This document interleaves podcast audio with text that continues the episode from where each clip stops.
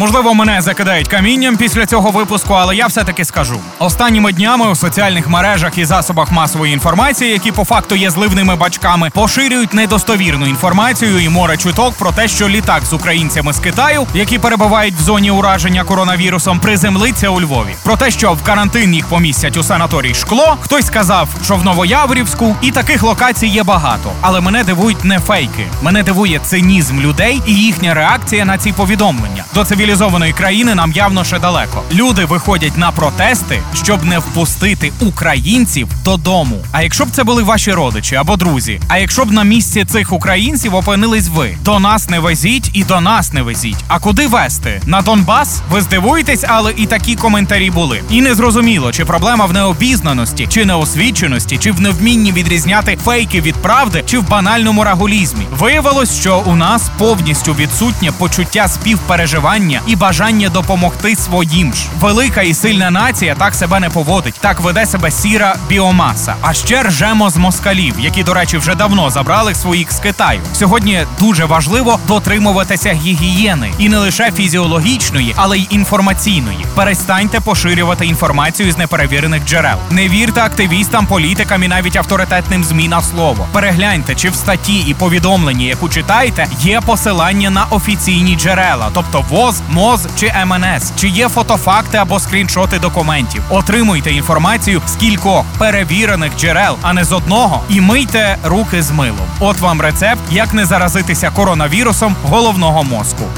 Глянець.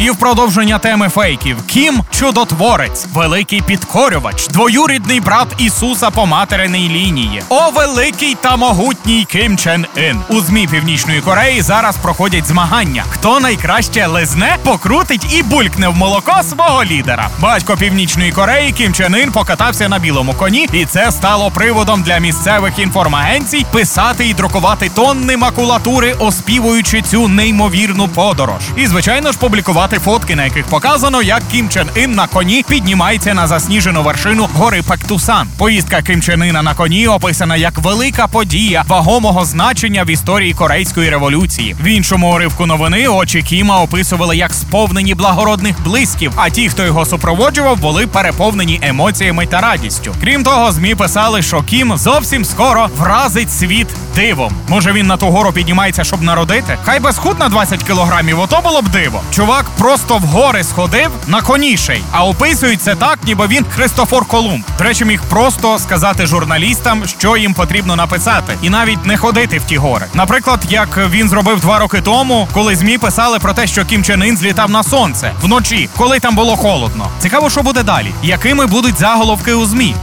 Розгадана таємниця мертвого моря. Його вбив Кім Чен Ін. Кім Чен Ін може вбити двох мисливців одним зайцем. Кім Чен Ін зміг вирвати свою сторінку з Фейсбуку. Корейський лідер заразився коронавірусом. Коронавірус помер. То був глянець. Мене звуть Володимир Мельник. Усім па-па. Глянець.